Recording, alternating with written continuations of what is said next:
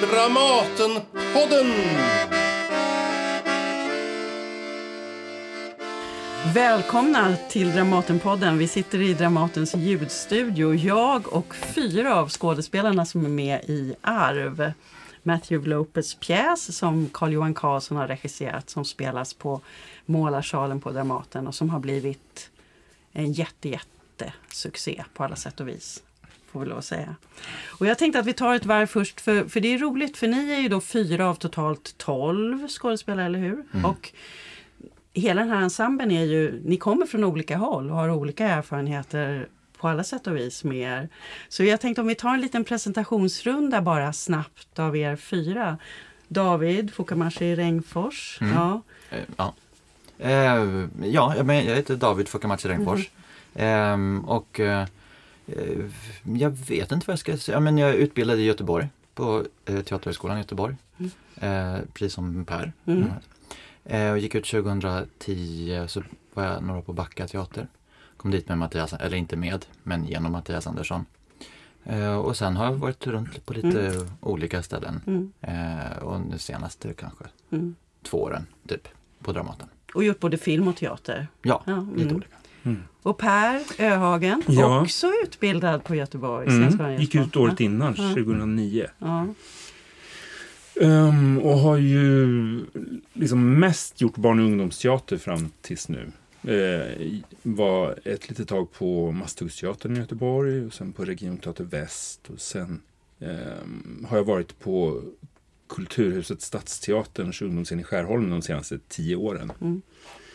Ehm, så, men har varit tjänstledig och gjort lite andra saker också. Och Johan Holmberg, du är från Göteborg. Ja. Det var väldigt fokus här. Ja. Men du har bott i Stockholm länge nu. Ja, i snart 20 år har jag varit här. Ehm, Jag har inte gått eh, Teaterhögskolan.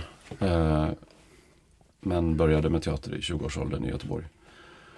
Jag borde, mm, var med och drev ett par fria teatergrupper där. Bland annat en som hette Teater Båpa. Mm.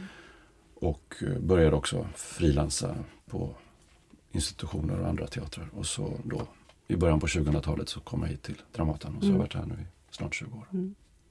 Du är född på 60-talet. 67. Mm. Och Thomas Hansson, du är också född på 60-talet. Men 62? Ja, ja. Och du har inte heller gått scenskolan, eller hur? Nej, jag sökte en gång för länge sedan och sprack i sista provet. eh, Och Jag sprack i första provet. Sen sökte inte jag någon mer gång. Nej, nej, jag blev också så otroligt irriterad för att jag hade räknat med att jag skulle komma in. Så att jag hade ju inget mer val. Då startade jag en teater istället. Som låg på Humlorsgatan som hette Teaterkameleont i Stockholm och drev den i tre år. Och gjorde jättemycket pjäser och filmer och radioinspelningar och allting sånt. Tills vi inte skulle få vara kvar där längre. Men jag hade turen att de kom ner från Stockholms stadsteater och tittade på vår för sista föreställning. Och hamnade på Stadsteatern och var där i tre år. Och i samma veva så började jag filma och jättemycket och sådär. Och sen 1989 började jag på Dramaten. Mm. Det är många år nu. Det, ja, i sommar är det huset. fan Ja, 34 ja. år. Det är helt sinnessjukt. Och då kan vi gå tillbaka och säga att du, David, du är Mm. född på 80-talet. Mm, Ja. 84, så Ja. jag var fem då. Och Per, du är född på 70-talet. Ja, 76. Ja. Det är bara roligt för den här orienteringen apropå att man kommer från olika håll och även från lite olika tider. Sådär. Men om vi då tittar på den här Matthew Lopez pjäsen Arv, apropå just detta, för den handlar ju också om olika generationer. Det är ju ett av de stora tydliga teman som den har. Vad tänkte ni när ni först läste den här pjäsen? Minns ni det? Jag kommer ihåg. Jag tyckte att den var helt makalös. Jag, eh, jag hade tänkt att jag skulle börja läsa, för den var så otroligt lång. Jag tänkte den här får man väl klämma på en vecka eller något sånt. Och så att jag började på eftermiddagen. Jag kunde inte sluta. Jag upplevde när jag satt där första gången, jag satt helt plötsligt och skrattade för mig själv högt. Och sen helt plötsligt satt jag och grät. Eh, och kände klockan två på natten när jag slutade i alla fall att det här var en av de mest fantastiska pjäser jag någonsin har läst. Och bara kände att egentligen spelar det ingen roll vad man gör i den här pjäsen. Jag skulle bara vilja vara med. Vad var det, kan du minnas det? Vad var det du tyckte var så fantastiskt? Alltså precis just då var det ganska omstörtande för den innehåller så otroligt mycket. Dels så fick jag syn på mig själv i olika generationer. Eh, dels så frågasatte den en del av mina fördomar. Dels så lärde jag mig massa saker tyckte jag eh, av den. Och Alltså den tar ju upp så otroligt många ämnen. Rent känslomässigt, sin egen utveckling, det handlar om politik, ekonomi.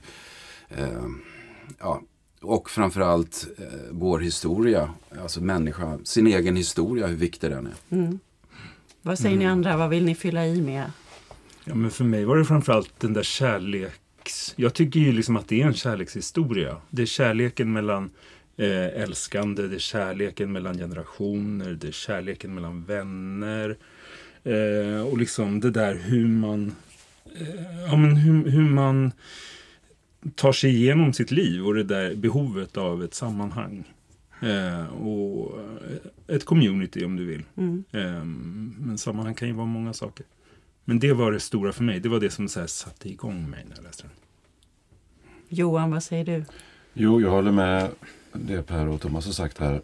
Ehm, men sen kände jag också att den eh, innebar utmaning när man läste den. För den är ju ehm, det är väldigt mycket återberättande. Man berättar i tredje person om saker som har hänt eller som ska hända. Och min roll som eh, Morgan, eller E.M. Forster som vi kanske kommer in på sen, har det extra mycket. Så det såg jag som en, eh, ja, en utmaning i början. Hur ska jag kunna få det här levande? Hur ska jag kunna göra den här rollen levande? När det till stora delar handlar om att återberätta saker i tredje person. Mm. Men det är en av två roller som du gör också. Ja. Vi gör alla flera roller. Nej, inte du. Mm, nej, David. inte nej, inte jag heller. nej, inte. Nej, nej. Det är sant. Men alla andra gör det. Mm. ja, ja. Men, så, så sätt, vad jag Ja, menar är ja, att så ja. sätt är ju alla pjäser ett halvfabrikat. Ja. Och den här i allra högsta grad. Där det krävs regi, det krävs skådespeleri, form, musik för att, för att skapa det där fullständiga livet. Liksom. Jag tycker att det är en genialt skriven pjäs men eh, i en första läsning så, så får man lite myror i huvudet. Så där. Hur Mm. ska vi gestalta det här nu? Så att det flyter på. För det är ofta det är många väldigt korta sekvenser, kanske bara några två repliker och sen eh, nästa replik så är man på en ny plats och nästa replik så är man en vecka senare på en ny plats. Mm. Och det tycker jag vi har fått till väldigt bra, f- framförallt med Karl Johans regi då. Mm. Eh, att, att det flyter på, att det inte är, det känns inte eh, liksom litterärt, tror jag, för publiken. Nej, det är väldigt tempo i uppsättningen. Jag har inte sagt heller vem jag är. Jag heter Anneli Duva och jag är dramaturg på Dramaten och jag har även varit dramaturg på just den här uppsättningen. Det var samma sak när jag spelade in med Karl Johan. Glömde jag också bort att säga vem, vem jag var. Men David, vad, vad säger du? Vad kommer du ihåg från när du först läste den? Jo, men jag men, det var nog ungefär ett år sedan, eller kanske ett drygt år sedan. eh, Att det var liksom snöigt och slaskigt ute. Och började någon gång på förmiddagen och tänkte lite så här, "Åh, gud, alltså den här är så otroligt lång. Jag kommer liksom, ja, ta en liten bit nu och, och sen fortsätta senare. Men det var lite som Thomas, att jag bara slukade den liksom. Glömde bort att äta och också faktiskt att jag på ett sätt fick koppla bort, tror jag, liksom det intellektuella att jag blev liksom indragen i berättelsen. Sen visste jag inte, jag visste, jag hade pratat med den dåvarande ensemblechefen och sa, men du kommer jag, det är, en, det är en, en stor uppgift, men vi har inte riktigt bestämt vilken. Så att då, då gissade jag utifrån ålder att det nog inte var liksom Walter eller Henry, utan det var Toby eller Eric. Och sen när jag läste tänkte jag så, hoppas att det är Toby. För att den, den, eh, han eh, älskade den rollen och när Eric fattade jag liksom inte riktigt. Ehm, men, men förutom det så var det verkligen att bli meddragen av berättelsen på ett sätt som jag ganska sällan blir när jag läser, att jag är liksom oftast uppe i, i huvudet. Så jag hade en nära vän som kom över Ja, men liksom när jag var i sista kanske 30 sidorna och satt på soffan och jag satt också bara vet du, jag, eh." så att jag, jag satt och var så inne i det och sen så försökte jag förklara liksom att, att det här det var en stor upplevelse det här att läsa färdigt och hon Ja, alltså hon var så här, ja okej, vad, vad, vad fint att du har haft en stor upplevelse när du läste ett manus men det var liksom eh, svårt att förmedla det. Ja. Sen blev det ju Eric. Sen blev det Erik ja. Ja, ja Har men- du kommit underfund med honom då? Jo, det har jag. Alltså då när, när eh, eh, Lilly då som var vår ensemblechef då sa det så här. Jag bara, ja kul, jag hade hoppats att det skulle vara Toby men det är säkert jättebra med Eric. Eh, så här. Eh, jo, men det har varit ett jätteroligt arbete, absolut. Jag tror att jag har förstått honom nu, men det har varit en jättelång resa eh, faktiskt. Eh, att försöka förstå eh, ja, men det är en karaktär som jag upplever kan vara så välformulerad i orden.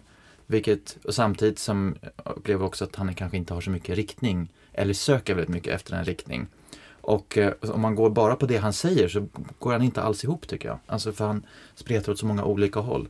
Så mycket av arbetet var liksom att försöka fatta vad är det som är under där. Mm. Och då tycker jag att absolut att han, liksom, då finns det en människa där. Men det var, det var jättelurigt. Liksom. Vad säger ni andra? Om, om vi kan ju börja i den ändan med just rollarbetet. Thomas, hur fick du tag i din? Nej, men jag, alltså, stenrike? ja, Ja. men det tänkte jag nog inte speciellt mycket på, hans ekonomi. Jag tänkte väl mer känslomässigt utifrån hur, när jag läste det, hur han valde att eh, vara en karaktär som har valt att stänga av det han känner och att bara gå på huvudet. Och eh, också vad det får för konsekvenser med en människa. Att Eftersom han extremt sällan säger exakt vad han tycker i pjäsen. Men det måste ju finnas, det finns ju alltid där på insidan. Så att jag måste ju, jag försökte, jag försökte väl jobba med det han känner på riktigt och för att kunna hålla tillbaka det. Men jag måste ju känna någonting som jag inte ska spela. Så att arbetet har väl varit att ta reda på vad som är bakom det han inte säger. Mm.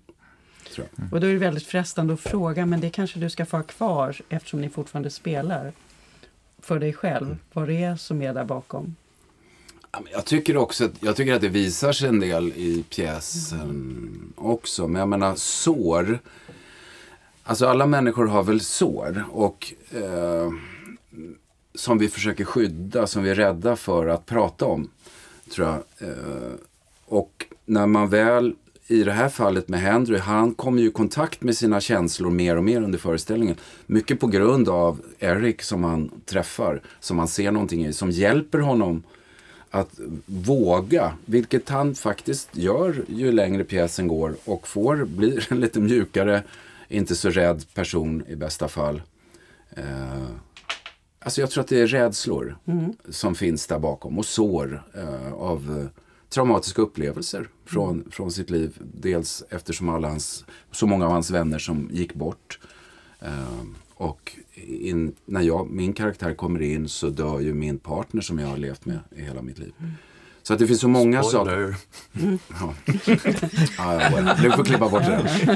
Ja, ja men det, det, det gör inget om du säger det. Nej, men jag tänkte det är bara så, för, för jag tänker att det ändå är väldigt viktigt det här också att Henry Wilcox är så rik. Att alltså klass och pengar och ekonomi och makt som följer med det är ju viktigt i Mm. Ja, men det där är ju ganska intressant så att säga. Jo, han har Ja. ju mycket pengar, men han kommer ju inte därifrån. Nej. Han kommer ju från något helt annat, Ja. motsatt sida. Ja, det är viktigt för honom att påpeka Ja. när han... Ja, mm. Jag tycker inte att Ja. det finns några indikationer just på det. Ja, Han är förmögen. ja. Men, eh, och han är ju en fantastisk företagsledare uppenbarligen och tjänar ju väldigt mycket pengar. Men det pratas ju inte någonting direkt om hans utbildning eller någonting så.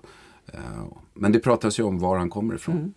Så att han är en person som har blivit förmögen på grund av att han har satsat all sin energi på det och kanske valt att stänga av bort andra sidor som har gjort att han kan fokusera på det. Don't- Men om vi tittar på Ian Forster som har skrivit om Howards End som Matthew Lopez är väldigt inspirerad av när han har skrivit den här pjäsen. Då finns ju en Henry Wilcox där i den. Ja. Och som också är väldigt förmögen. Och då är det ju väldigt viktigt det här att spegla skillnader i, i livshållning, skillnader i förutsättningar och allting. Och hur man ser, hur man ser också på konsten.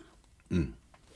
Ja, eller hur Johan som gör... Ja. Jo, för Ja. pjäsen heter ju Arv på svenska, The Inheritance på engelska. Den handlar ju mycket om arv, kapital eh, i olika former. Ekonomiskt kapital, eh, symboliserat av Henry Wilcox karaktär. Eh, det här, ett hus som, som ska gå i arv, i, som är en viktig del av pjäsen.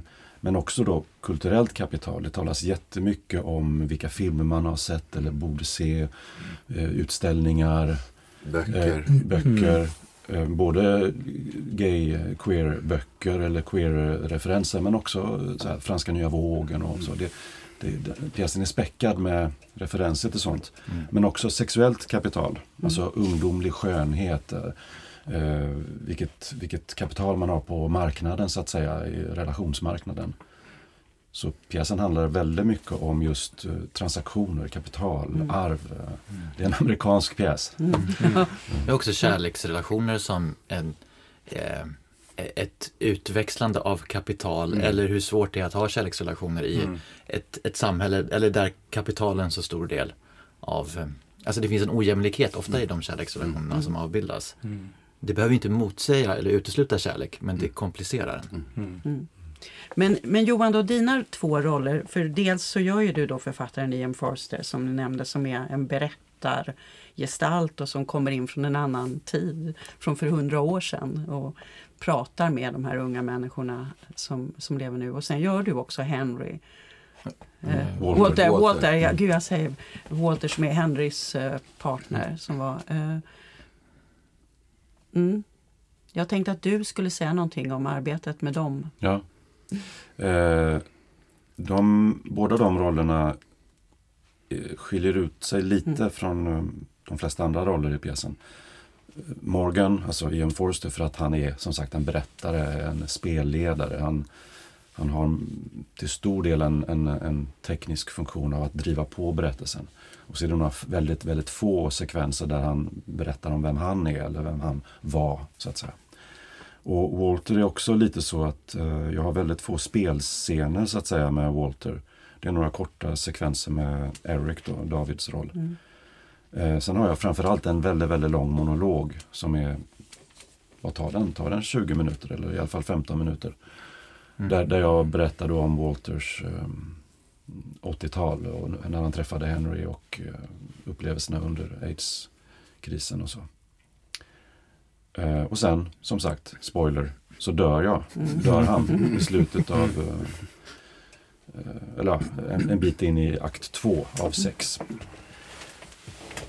Så ja, det har varit, för vad gäller Walter så har det framförallt varit den här monologen som har varit den stora utmaningen. Jag började plugga på den eh, i alla fall ett par månader innan vi började repetera. Eh, och med berättaren då så har det varit ett stort arbete just att liksom följa scenerna. Vad, vad händer i scenerna? Ni som, alltså de andra skådespelarna, mina kollegor som så, så att säga gör scenerna. Och så har jag fått förhålla mig till det. Vad kan jag, hur mycket ska jag bidra? Hur mycket ska jag kommentera? Hur mycket ska jag iaktta? Hur mycket ska jag reagera? Och hur mycket ska jag inte göra det? Alltså, När ska jag bara stå i, i bakgrunden?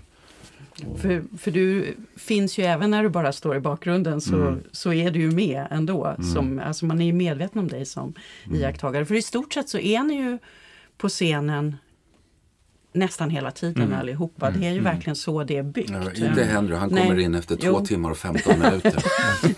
Också spoiler. Sorry. Eh, Men, men sen när du väl... Nej men alltså att det, det är ju så den är byggd helt enkelt. Att det är, och, och Per, du gör ju då ett gäng olika roller. Och det där var väl också lite speciellt i början. För som sagt, det är några större roller. Och sen så är det ett gäng som gör många olika små roller. Och det var väl en av de saker som ändå var, tog ett tag att få tag i när ni började jobba eller?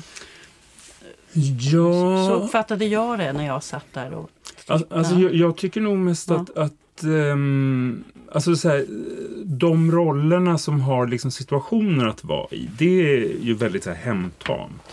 Men, men eh, just den här närvaron som är på scen av de unga männen som inte är namngivna eller som har en egen situation. Den tillvaron var svår att liksom hitta i. Alltså där känner jag in mycket av det Johan säger. Just att man är på scenen, man följer, ibland värderar man någonting. Eh, ibland gör man inte, alltså att man ska hitta den där logiken liksom för sig själv på något sätt. Eh, det tog lång tid under det perioden. Att, så här, det, jobba, det är ju det som är arbetet varje dag. Men när kände ni att det, att det på något sätt började sitta och att det skulle funka? Det måste ni ju ändå ha... Men jag kände det ganska tidigt. Ja. Alltså jag, jag kände det kanske så här. Men typ i alla fall en månad innan premiär att säga men det här kommer ju det här kommer bli bra, det här kommer funka. Liksom. Och sen så, det är ju en eloge till Karl-Johan och kollegorna, men två veckor innan premiär, då ville jag inget annat än att ha premiär. Jag var så trött på repa och det är ju liksom det bästa betyget egentligen. Att gå till premiär och känna det. Men jag tror också att alltså, sin egen roll, den är ju så här, man fortsätter ju jobba med den hela tiden. Man blir ju nästan aldrig riktigt klar. Men jag kommer ju ihåg att jag satt och tittade efter en månad eh, och, titt- och tyckte att det här är färdigt. Jag tyckte att alla var helt briljanta och sa men det här kan vi ha premiär på i slutet på augusti. När jag tittade, jag var helt imponerad av alla. Jag bara, men hur jävla bra är inte alla? Så, men sin egen roll, den kände man ju att den, och den är ju fortfarande, den pågår ju fortfarande. Man letar ju fortfarande efter saker som man kanske fortfarande har kvar att ta fram. Så att, men när man tittar på de andra så blir man ju helt imponerad, tycker jag. Verkligen. Ja, men jag tycker också det lurigaste var att få tag i den, i den kollektiva berättande situationen, eller vad det innebär. Att, eh, ehm, jag vet inte, som jag minns det så var det någon dag som Karl-Johan sa att men det här berättandet det är inte någonting som redan har hänt som vi återskapar utan varje ord som uttalas eller varje premiss som läggs är ett skapande. Det är att skriva berättelsen i nuet. Och det tyckte jag var en Ja, men då blev det en poäng också med det kollektiva skapandet. Alltså att det blir, och var, säger jag att det är så här nu, oj, då blir det så. Alltså han, vet inte om han tog upp, om det var i Vem är rädd för Virginia Woolf, där de har liksom ett hittepå-barn. Liksom, och sen så säger väl han i slutet att så här, "Nej, men barnet har dött. Ja. Och också spoiler, men jag tänker den. Men, men jag menar, och eh, hur, vilken katastrof det blir. Vilken makt som finns i ordet. Och också att formulera sin, formulera sin egen berättelse eller formulera någon annans. Eller, och, vems, och, och det tyckte jag var en, en, nyc, ja, men en nyckel för att få ihop helheten. För sen fanns det, jag kunde också se på enskilda scener att så här, men det här ser jättebra ut. Men det är också att veta att så här, den ska bli sju timmar och sen var det nio och en halv timme och nu är den en åtta, åtta halv. 8.20 Mm, med precis. pauser. Ja. För det har vi inte sagt heller här ännu idag, nu, eh, att den är så lång. Att det är sex akter totalt, två delar med tre akter i varje. Och om man ser hela i ett svep med matpaus i mitten och så, så blir det ungefär åtta timmar. 8.20. Ja. Men, och det kunde man ju då också kanske föreställa sig, eller det pratades det om innan, hur ska det här gå och så. Men där har ju reaktionerna har ju varit de motsatta, eller hur? Det, berätta något om de reaktioner som ni har fått. Jag vet vad jag har fått för reaktioner. Att, Jag menar att folk snarare skulle önska att det skulle fortsätta ännu längre. Ja, men det är otroliga reaktioner. Ja, ja. Alltså bara, jag var på Nationalmuseum i söndags och då står en 15-16-årig person eh, och jobbar där. Eh, och säger du är med i Arv. Jag bara, "Eh, ja. Jag vill bara tacka så jättemycket för föreställningen. Hem blev väldigt nervös också Ja, när han sa ja. det. Och, och bara, men, men eh, mitt liv är förändrat sen jag såg den. Mm. Och att få höra det från en person Mm. liksom, och ta mod till sig och säga det. Och, alltså så, det, det är så signifikativt för det här. För att folk är... Alla säger det där, den lever kvar. Jag känner mig förändrad, jag har fått nya ögon. Jag hade ett samtal med min sambo eh, dagen efter. Vi skrattade och vi grät. Och folk skrattar och gråter när de är där också Ja. givetvis. Ja, men jag har aldrig, jag tror att jag, alltså på de här 40 åren så har jag aldrig varit med om sådana här reaktioner. Jag har varit med om fantastiska uppsättningar. i en- Men de här reaktionerna och det här arbetet eh, har jag nog aldrig varit med om på 40 år. Alltså där är så otroligt många människor som säger att det är absolut det bästa de någonsin har sett. Och till kvinnor som har gått på Dramaten i 30-40 år och säger jag ser nästan allt och det här är det bästa jag någonsin har sett på 40 år. Så det är såklart att det påverkar en ju. Det blir ju en enorm kärlek till oss i ensemblen och som också smittar av sig på oss när vi gör det här.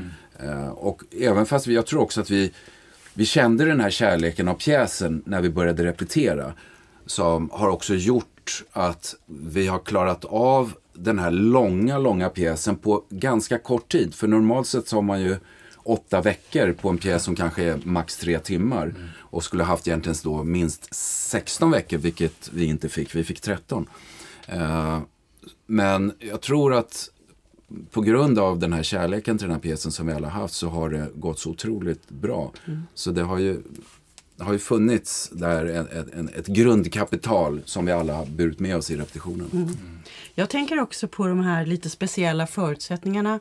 Att den spelas på Målarsalen och att hela repetitionsperioden var på Målarsalen. Och Magdalena Åberg som är scenograf har ju målat om hela, eller hon har inte själv målat men hon har bestämt. Mm.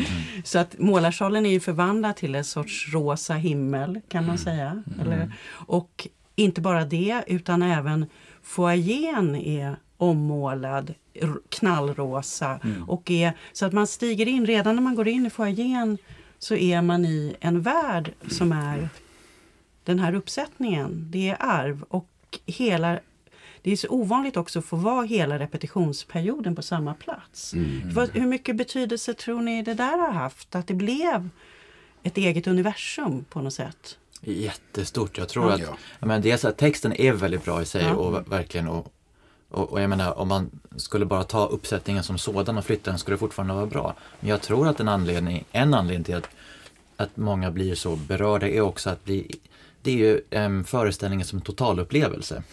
Alltså det att man, man sitter tätt, tätt tillsammans i det här rummet och att också publikplatserna byter plats. Och, att man får gå ut och ha paus och ta en öl om man vill det och prata med folk. Att det är liksom det, eh, om vi pratar om community också så är det ju också att jag tror Karl-Johan har ju strävat efter, efter att skapa ett litet community. De hundra personerna som kommer den dagen eller de två kvällarna. Mm. Eh, och att också vår längtan efter community och efter samhörighet som, som öppnar upp den platsen också inuti de personer mm. som ser föreställningen. Inte att jag vill ta ifrån, vi är jättefina. Är så. Men det är också, det är på ett sätt inte en så konstig pjäs. Alltså den är, det är inte, den är välskriven, mm. men det, är, det är liksom lite som att se en eh, sex avsnitt av en Netflix-serie. Mm. Mm. Alltså, eh, det är lite amerikanskt och det är liksom lite skratt och det är lite gråt. Eh, och lite övertydligt ibland, ska ja, vi säga också, så mm, vi inte ja, men, bara låter helt... Nej men absolut, ja, det finns ju, och jag, det tänkte jag när jag läste en, en att, men det finns ju ganska mycket en sentimentalitet i texten. Mm. mm som jag har både varit lockad av och lite skrämd för. Jag tycker mm. det är kul att den är så distanslös och den är inte alls ironisk. Mm. Men att det har eh, varit att um, balansera det på ett sätt så att det inte blir sliskigt. Mm. Och jag tror att den här den upplevelsen som publiken går igenom tillsammans och liksom hela upplägget med rummet och så, en jättestor del i det.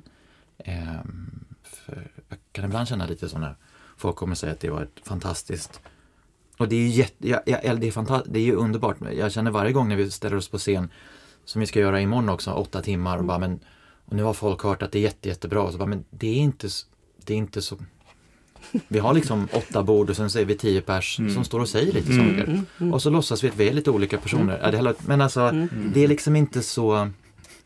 Eh, ja, äh, men, men det du säger nu, för är det inte så? Det är ju precis det som jag uppfattar på de här reaktionerna, att det är så många som är så förvånade över, det är den, också den generation som är Netflix-generationen om vi mm. säger så, och som är vana att se sex avsnitt på raken av en tv-serie. Det är inget konstigt.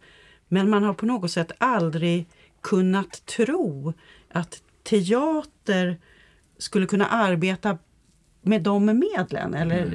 Och att det blir en sorts förvåning över den omedelbarheten. Då. Det som man, om man är en snobb som man kan vara kritisk till, som är att det finns övertydlighet och sentimentalitet och allt det här, är också precis det som gör bidrar mm. så starkt till att det blir en, en så speciell upplevelse. Mm.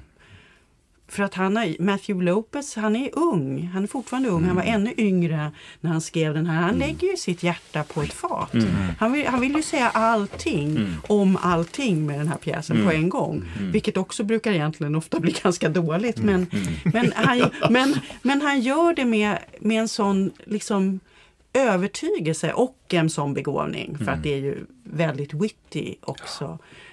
Men för, för jag, det var en av de frågor jag tänkte jag ville ställa till er. Så precis det här, kan det här liksom bidra till att faktiskt på ett större plan lite påverka människors syn på teater? Ja, absolut. Det tror jag. För jag, jag upplever i alla fall att det är jättemånga människor som har ser den här föreställningen som generellt kanske inte går på teater så ofta. Jag tycker det är en otroligt blandad publik inbillar jag mig, eller vad jag får för mig i alla fall. Och också åldersmässigt. För det sitter ju människor där från 15-16 år till, vi har haft människor som är över 90, 93, 94. Ja, min mormor är 92. Hon Ja. satt igenom en hel åtta timmars. Och det märkliga Ja, tycker jag ja. är med det där, det är det att re- reaktionerna från 15-åringen eller 92-åringen är ungefär detsamma. Trots helt olika liv. Men jag vill bara koppla en annan sak till det där som är publiken. Alltså det jag har hört också från publik är att när du går på den här föreställningen, alla har väl ett motstånd kan jag tänka mig i början sådär, men okej, vi give it a go. Och så när man går ut i första pausen så har jag hört, då står man i sina eniga grupper och pratar med den som man är där med. Och sen för varje paus som går, till slut blir den här gruppen större och större. Och de sista pausen, då står man och pratar med alla. Så har jag hört några beskrivare, vilket är ju helt makalöst. Sällan, det händer ju sällan på, man går och tittar på något. Så att man blir en, en gemensam grupp som är här mot slutet. Och pratar med folk som man kanske aldrig annars skulle ha pratat med. Jag känner det är så ovanlig situation det här. Att, tyck, att, ha, att kunna vara så här överdrivet lyrisk och entusiastisk. Ja, därför ska man vara det. Ja, Ja. ja men och det är ju det som är det fantastiska. Men så där, finns det någonting, ska vi säga någonting, vad har varit svårt eller svårast? Eller, alltså någonting för också för trots allt, jag tänkte på det här som vi började med, med de här olikheterna er emellan också i teaterarbetet. Att ni kommer från olika håll och har olika bakgrund och så. Hur, hur, det upplevde jag i alla fall i början att det fanns kanske en period när ni skulle jobba in er också och bli den här ensemblen som ni blev. Kan ni säga någonting om det? Ja, alltså jag tycker Karl-Johan gjorde någonting väldigt bra där första dagen som jag, jag missade ju absolut första dagen, men första dagen jag var med så gjorde han ju det här testet där alla fick sitta och skatta sin sexualitet, sitt sociala kön och liksom sitt så här. Och det han gjorde med det där, det var ju på något sätt liksom att han la grunden för att här inne ska vi ha ett gemensamt språk. Eh, och här ska vi ha samma eh, möjlighet i alla fall till blick på vad kön är, om det är en konstruktion eller om det Alltså så här, att vi liksom lyfter in det samtalet och försöker liksom att alla är med. Och det, det där har han jobbat väldigt aktivt med hela tiden. Även på den här readingen vi hade i våras så var det liksom ordlistor med så här gay lingo och det var liksom bara för att så skapa det där att, att vi kan prata liksom ordentligt. Och det tycker jag har gjort det har varit en, en väldigt viktig nyckel för mig i alla fall. Det här är min första produktion som skådespelare på Dramaten. Och jag hade jättemycket fantasier om hur det skulle kunna tänkas bli. Fördomar. Och fördomar, ja, ja, ja. Mm. Men eh, det där, just den aspekten kom jag runt bara med det testet. Att säga, okej, här, här kommer vi liksom...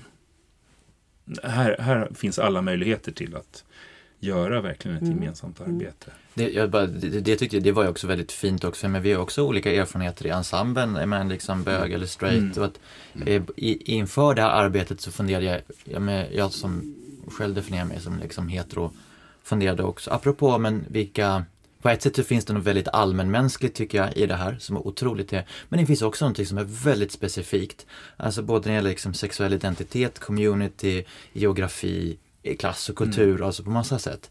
Och att hur att ta sig an det på ett sätt och att sen fick man ju också underkänna det här eh, testet om man ville. Carl Johan sa ju det, man kan ju underkänna hela, eh, hela idén med liksom två kön eller liksom sexualitet. Så här, Och man, det var ju väldigt frivilligt, frivilligt vad man ville dela med sig av eller inte. Men för mig gav det också en möjlighet sådär att, just det, lyfta upp att men vi har olika erfarenheter här. Och vi har olika, eh, och att, ehm, ja, att det blev ett möjligt samtalsämne istället för någonting som blev lite, som jag tror annars hade känt lite mer så här, ja, alltså, så. Mm. Ehm, ja. Mm.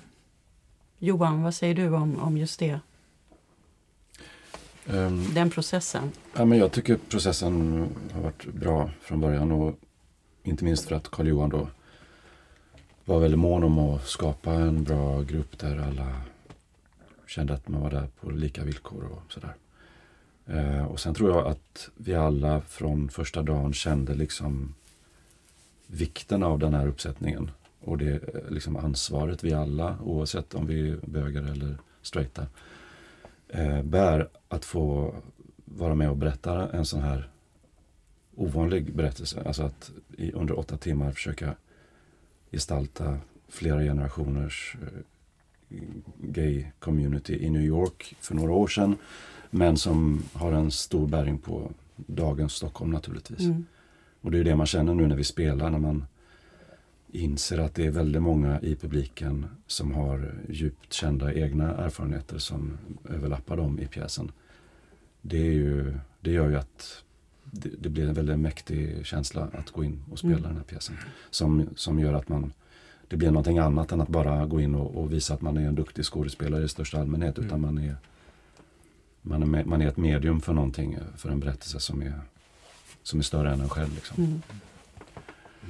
Jag tänkte, men apropå det, alltså arbetet eller om det var vad som har varit svårt. Eller med, det är ju också svårt. Det är svårt att komma ihop som grupp. Mm. Och att inte känna varandra och att jobba på olika sätt. Och det har varit en, en hög arbetsbelastning. Mm. Alltså för det är ett gigantiskt material att omfamna. Och att det är Alltså det är också självklart i det arbetet kommer friktion. Alltså Mm.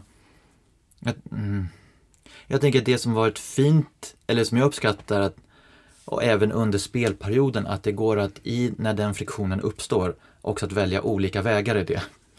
Ehm, det går att, eh, jag kan ibland känna att säga, visst, ah, jag vill strypa någon, eller så vill jag strypa mig själv. Det kan väl vara lite oklart vad, men liksom, men vad, vad gör jag i det läget? Alltså, att det ändå vi som grupp ändå ehm, valt att liksom också glänta lite på hjärtat, både för sig själv och för andra, liksom, även när jag känner frustration. Mm. Och att det är också någonting som har byggt, också under spelperioden, ett, en ensemblekänsla och ett klimat som jag är och så otroligt stolt över. För jag tror inte att det är en, den är absolut en, en stor del Karl-Johan, Mm. men det är också en jättestor del eh, vi som Mm. har fortsatt att förvalta det här. Mm. Även både vi, alltså på scenen och sen så alla runt omkring. Mm. Jag också säga. Men att det, jag tror att det är också ett resultat av många, många små val. Inte för att friktionen inte uppstår eller för att frustrationen eller Mm. ilskan eller Mm. rädslan. Men vad, vad, gör, vad gör jag av den där? Mm. Eh, ja. Och vad, vad, vad gör man sen då? Det frågade jag Carl-Johan också. För det är ju, det är ju trots allt, du Thomas var ju med i personkrets. Mm.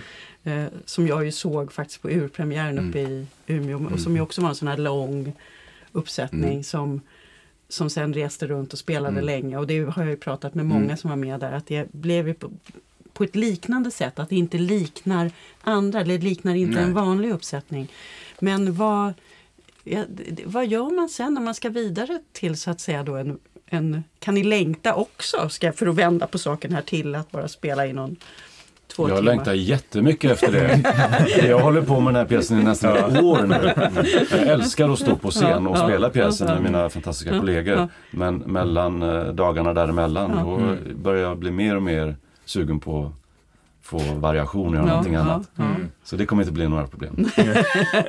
Alltså jag kan tycka Ja. att det är, ja, men jag, vi har ju pratat om det där med personkrets och sådär som jag, upp, jag upplevde med personkrets när man, när man får vara med om någonting som verkligen, där man, som man inte har varit med om förut. Både på rent i, gruppdynamik, innehållsmässigt, publikmässigt, reaktioner. Så får man en, man kliver upp ett steg så att säga och man börjar bevittna allting annat utifrån den utsiktsplatsen. Och det är också, tycker jag, komplicerat. För att det blir en referenspunkt. Och för mig är det ju så att det här, det här arbetet och den, den här pjäsen, det är ju extremt sällan det inträffar, i alla fall för mig, på de här 40 åren. Så att det är ju lätt att allting annat inte kommer upp i den nivån. Det, kan vara, det kan vara pjäsen, det kan vara ensemblen, det kan vara regissören, det kan vara känslan i gruppen. Som man alltid, att man, det är lätt att bli kritisk. Jag blev jättekritisk efter personkrets när jag skulle repetera för jag tyckte så här, men vad fan kom igen nu, lär er texten, men varför satsar ni inte lika mycket? Alltså jag kände de sakerna som blev jättejobbigt för mig. Eh, när jag, tyckte allting annat var ganska mediokert. Eh, det tyckte jag var komplicerat. Du har ju varit öppen med det. Du hörde ju tal också på premiärfesten och sa att du om dig själv, vilket var att du alltid klagar så mycket Mm, och att ja. dina kollegor undrade vad det var för fel med dig nu för att du hade varit så entusiastisk hela Ja. Men så var det verkligen när jag läste pjäsen. Jag kände så här direkt att wow, Det här, det här är så extremt sällan det kommer en pjäs på, som innehåller så mycket. Och det första jag gjorde, jag gick upp till teatern och sa, men vad i helvete ska ni... För det var ju tänkt att vi skulle spela i januari. Och jag sa, har ni inte läst pjäsen? Fattar ni inte vad det här är för pjäs? Den här kan vi spela hur många år som helst. Ja, det var lite så här, och, och har ni satt den med hundra personer? Men varför? Och varför januari? Men läs! Förstår ni inte? Sen blev den ju förlängd och Jo, men absolut. Kan men möjligen komma. Jo, men precis. Men, det kommer, eh, ja, ja. Men det är väl så också om man har läst jättemycket pjäser och hållit på länge så kan man säga bara, helt plötsligt kommer en sån här, man, man ser det från ett annat perspektiv. Man ser det briljanta i den. Tycker jag. Men David och eh, Per, då, vad säger ni om att eh, tänka efter arv? Hur, Nej, men jag tänker att det ska bli jätteskönt att sluta spela nu för att eh, nu talar jag för mig själv, men jag tror jag talar för alla. Jag är väldigt trött. Eh, vi har hållit på sedan slutet på juli. Och liksom stegen fram till föreställning och liksom motståndet där blir liksom inte mindre ju mer vi spelar. Utan det är som att förut kanske det kom när jag klev på bussen. Alltså så här, eller liksom att det släppte att nu är jag på väg, nu ska vi bara köra, så träffas man. Bara, wow, wow. Nu släpper det kanske någonstans vid dörren in på scen. För på scen är det skitkul. ja. Men det är det kostar ju på att spela så här lång föreställning och ha en så här intensiv process och vi är många och det är liksom Det spränger liksom så här fackliga ramar och sådär för hur länge ni får jobba. Ja. Så. Man måste byta på olika saker, eller Ja. hur? För, för att det är inte... Det finns, det finns ramar som, som inte är gjorda för den här Nej, nej. sortens... Det är klart att det är över en hel vanlig arbetsdag. Som, Men jag Ja. vet ju att efter två veckor, Ja. alltså två veckor in i april, så kommer jag sakna det här gänget och sammanhanget och rutinerna och anspänningen. Alltså jag måste ju typ börja syssla med kickboxning eller någonting. jag kommer bli knäpp annars. Ja. Ja, sen, sen ska ni spela, den har ju blivit uttagen till Teaterbiennalen Ja. också. Vilket ju var såklart helt rätt att den blev. Men så den kommer ju spela ett, par gånger där i, Två, va? ja två är det precis, ett, mm, i slutet av maj, början av juni. Jag vet inte exakt vilken när Teaterbiennalen äger rum. Här på Dramaten som är värd för den i år. För den fyller 30 år. Men David, vad säger du då? Livet efter arv? Ja, nej men jag håller, jag håller med eh, allt det som sagt. Jag har inte det perspektivet, tänker tidsperspektivet som ja, men du pratar om Thomas. Såklart. Ehm, vad heter det? Men, eh, nej, men jag är också fruktansvärt trött. Jag har aldrig varit så eh, trött faktiskt under en spelperiod. Och också att det faktiskt blir svårare och svårare. Jag blir tröttare och tröttare för varje vecka. Annars brukar det bli att det blir lättare och lättare. Eh, nu har vi, när vi liksom spelar in det här, nu har vi tror jag sju hela, för, liksom hela omgångar kvar. Och då känns det liksom ändå som ett berg som är möjligt att bestiga de här sista gångerna. Eh, men jag har, jag, jag, alltså för någon vecka sedan, då hade jag också dragit ryggen snett och sådär. Och så skulle vi köra liksom början på akt ett och allt ska vara så wihi woho. Och jag bara, ah, alltså jag var så trött, jag var så ledsen och jag var, hade liksom ont i ryggen så jag bara, jag var liksom, inte två, men kanske fyra millimeter från att bara lägga mig ner på ett av borden och bara, nu, nu är jag trött. Ja. Nu vill jag sova. Jag orkar faktiskt inte mer. Eh, liksom, så att, ehm, men, och vilket också tänker jag att, att det är, men, men man hade det varit en föreställning också som man inte hade känt lika mycket för, eller hade varit lika roligt eller fått det gensvaret, då hade det nog också varit lättare att gå lite på halvfart. Mm. Det är väldigt svårt att göra det i den här föreställningen. Mm. Dels för att eh, liksom, texten och allt i- är vad det är, men också veta att alla som kommer dit, alltså folk är ju så peppade. Det är ju som möta en privatteaterpublik eller folk hör av sig bara Vi bokade biljett i oktober, äntligen ska vi få se! Och att liksom varje gång är så. Eh, så utifrån det ska det bli väldigt skönt. Sen hoppas jag liksom det ska bli kul i juni och kommer den upp någon gång i framtiden, absolut att det är en text jag jättegärna återvänder till. Men jag är också väldigt glad att få vila kropp och själ efter det här. Det är ju Precis. också så, det är ju någonting väldigt unikt tycker jag med det här gänget och den här föreställningen. Det är ju att alla investerar ju allt de har den dagen. Det är så tydligt. Och det är väldigt unikt i, i mitt perspektiv. Jag menar, vi har ju varit ute ungefär lika länge, men att stå och se kollegor som liksom ger allt varje gång man spelar. Det är en otroligt hög liksom, arbetsmoral i gruppen. Det har det ju varit som- från repetitionsstart. Ja, Och den spelar ju inte sig själv. Nej, Så att nej. den behöver ju liksom. Och det är ju väldigt fysiskt också, Ja. hur ni, de här borden som Ja. har nämnts här men som är scenografin som är rörlig och Mm. byggs om och flyttas. Mm. Och, eh, och ni byggs om och flyttas Ja. också kan man säga. Men sen är det ju Jonas Brun som har översatt den till svenska, det ska vi också nämna. Och jag tänkte, nu har inte jag förberett er på det, men skulle ni inte kunna ta en replik var som ni har som ni gillar. Ni kan få tänka, några, den, ni kan ta i vilken ordning ni vill här. Men någonting bara så att man bara får en liten känsla både för Matthew Lopez och, och Helt Arv. plötsligt kommer man inte ihåg någonting. Nej, men ni kan... men jag kommer på en. Ja, Mm. mm. Om jag någonsin hittar en rätte så vill jag idiotknulla honom varje dag, åka och klättra i bergen, ha gruppsex utomhus, fista en twink ihop. Jag kan, eh, kan ta en replik som Jem Forster då säger när han berättar om sin bakgrund. Ehm, De flesta av oss gavs aldrig några sunda homosexuella förebilder så vi har varit tvungna att lära oss allt av varandra, inte sant? I smyg och i rädsla. Ibland i glädje. Vi fick vår utbildning i parker, på offentliga toaletter, på de här stränderna på Fire Island. Eller Hampstead Heath, livligare än Oxford Street vissa sommarnätter.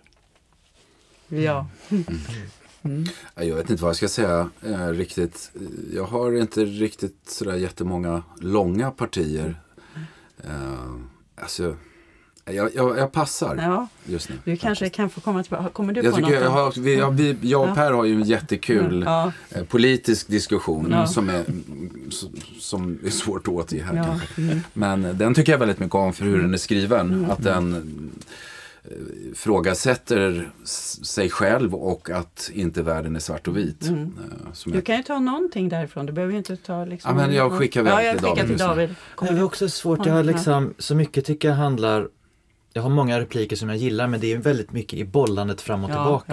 Ja, mm. Eh, så jag eh, kommer liksom inte på någon riktigt. Men det är lite synd om de andra replikerna om man väljer en. De blir ju Nej, men jag, Ja, jag- sa, jag sa inte att det behövde vara att ni måste tycka särskilt mycket om just den repliken eller att den måste vara den bästa på något utan det var mer bara för, för de, de som lyssnar. Att man får, jag tycker de två saker ni visade ju på en väldig spännvidd, Mm. eller hur? Mm. Helt olika Mm. tonläge. Mm.